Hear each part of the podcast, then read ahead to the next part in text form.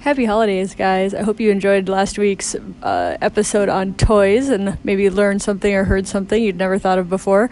If you're looking for holiday gift or happy New Year's resolution gift, come check out my masterclass starting in January. We're going to do pre recorded videos about anatomy, physiology, orgasm, desire, uh, couples issues, and then we're going to do live coaching in a group, private Facebook group and that's going to be six weeks straight, followed by a special treat of once a month for all year long. So check this out on my website, kellycaspersonmd.com, and I cannot wait to see you there. Some people are already signing up, so this is going to be fantastic and enjoy this podcast today. This is a two-part series because there was just so much to that we talked about, and I don't like long podcasts. like I have a short commute, and so I try to keep the podcast I make short too. So this is uh, one of two, and we're going to go into all things hormone, uh, infertility, PCOS, menopause. So listen this week, and then come back next week for part two. All right, you guys, enjoy. Love you.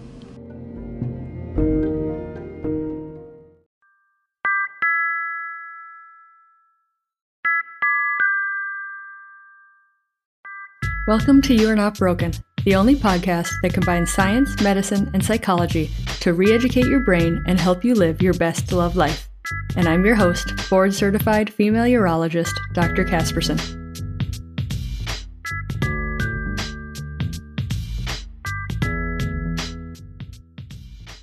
Hey ladies, today I'm so excited to interview Dr. Rashmi Kudesia. She's a practicing infertility specialist at CCRM Fertility in Houston, Texas. She did medical school at Duke and then an OB-GYN residency at Cornell.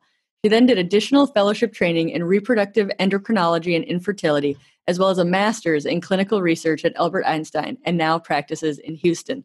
Thanks so much for joining me today.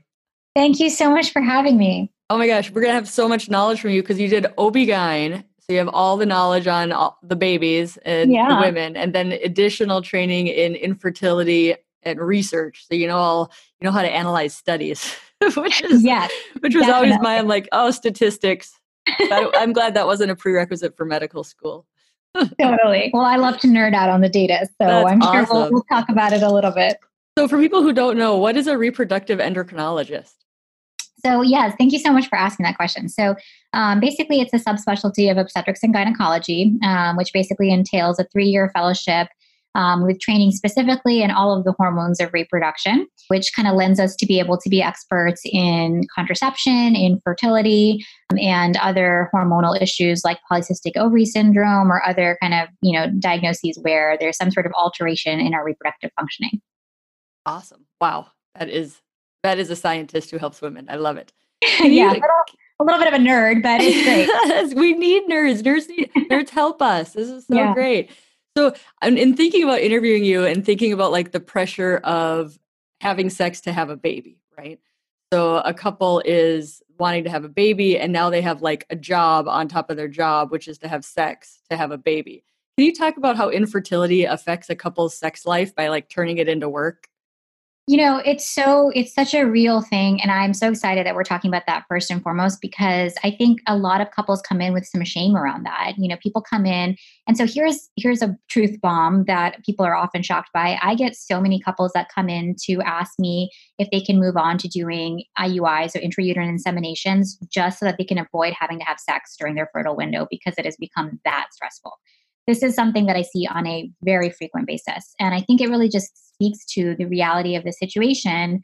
You know, many, you know, people nowadays are very busy. And so the idea of, you know, monitoring your potential ovulation and then trying to time sex, you know, in that window. I have a lot of couples who, you know, one partner works days, the other one works nights you know some that pre-covid were traveling a lot for work. So you know it's just it can be a lot to balance. And you know obviously many women especially but also men don't feel like doing it every day. And so this added responsibility of today you have to have intercourse. And it's not just because you feel like it. It's as you said it's a responsibility is a huge you know sort of has a huge negative impact on libido. And i think you know a lot of times couples are trying to actually salvage their sexual relationship by doing IUIs or even IVF um, so they can get pregnant and get back to having sex just for intimacy rather than for procreation. So it's it's definitely an issue.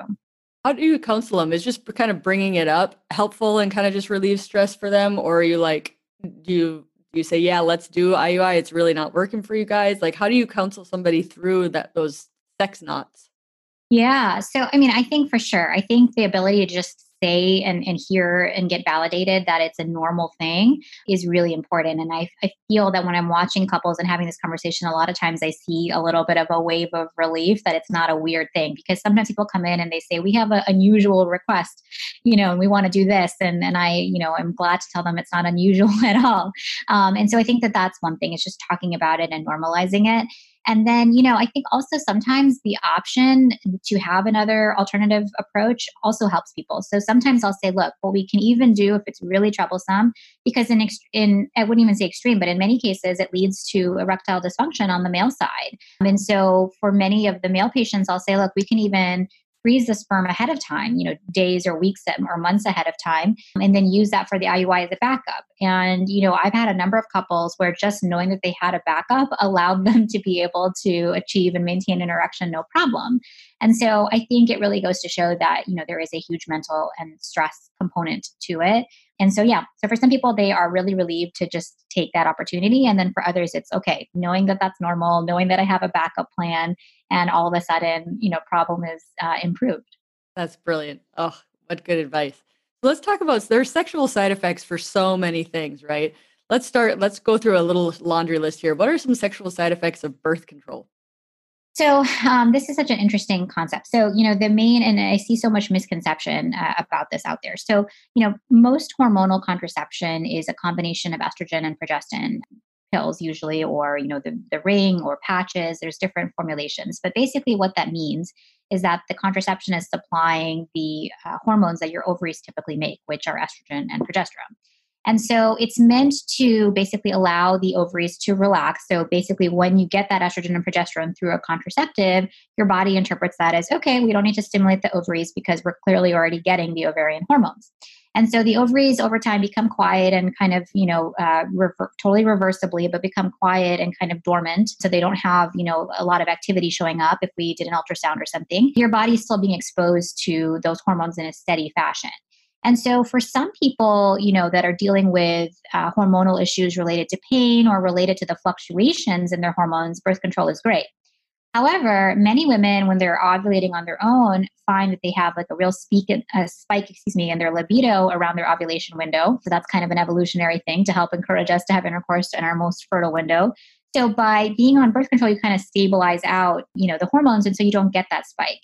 And so, for some women, whether it's because they're not having that ovulatory drive to uh, have sex, or whether it's just the way the hormones sit with them in that particular formulation of birth control, there are some women that will find that their libido and their sex drive is less on birth control. So, you know, that that's a really interesting phenomenon. Um, yeah. What I see a lot from birth control, just because I'm the pelvic urologist, is almost signs of menopause in the vulva lots of atrophy, less moisture, and we can we can kind of make up for that a little bit by supplementing it.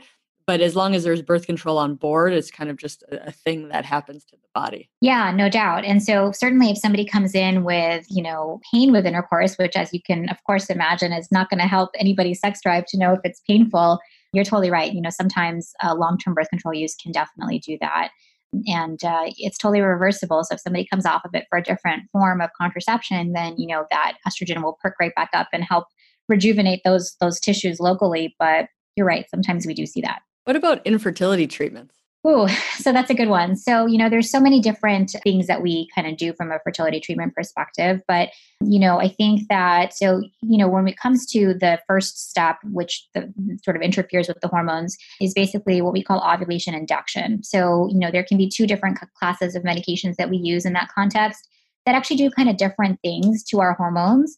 But in a in a general sense, what they both do, and these are clomiphene and letrozole, so they work in slightly different ways. But what they're both trying to do is is kind of artificially make the brain see a low estrogen level, and the brain then interprets that as you know, okay, well maybe the ovary isn't growing an egg, and it's time to grow an egg, so let's stimulate the ovary a little extra, and that's kind of how they drive you know a little extra stimulation to the ovary, which is what we're aiming for in, in the course of fertility treatment. And so, that being said, because they work in different ways, the side effects are a little bit different.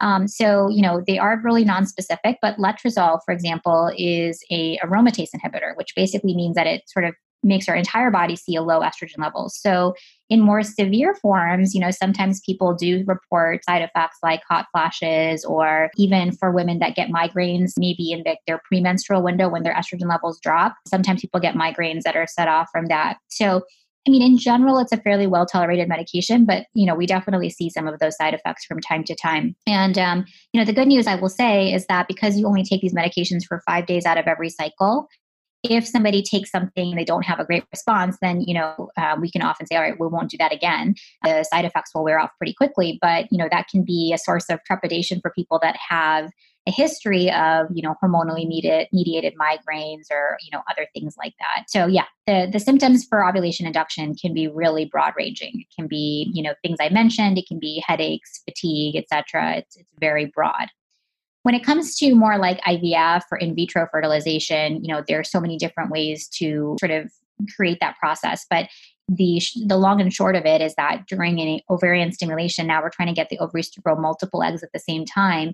And as they do that typically your estrogen level is going to go really high. Depends on how many eggs you have but that's kind of the typical experience. And you know i think that process is very hard to to sort of sort out which parts are hormonal and which parts are also mental health derived because the process is is stressful. You know you're coming into the doctor very frequently you obviously really want it to work. And so there's a lot of anxiety that goes along with that. But you know, when you get a very high estrogen level, you're basically going to feel, you know, kind of bloated, probably a little bit extra, you know, emotional um, or emotionally labile. You know, those would be normal things to experience. Um, you know, although I've had patients with very severe depression and anxiety do fine. It just really depends. And I think has a lot to do with advanced planning of knowing that, you know, it's going to be a, a tough two weeks and, and just kind of getting through it.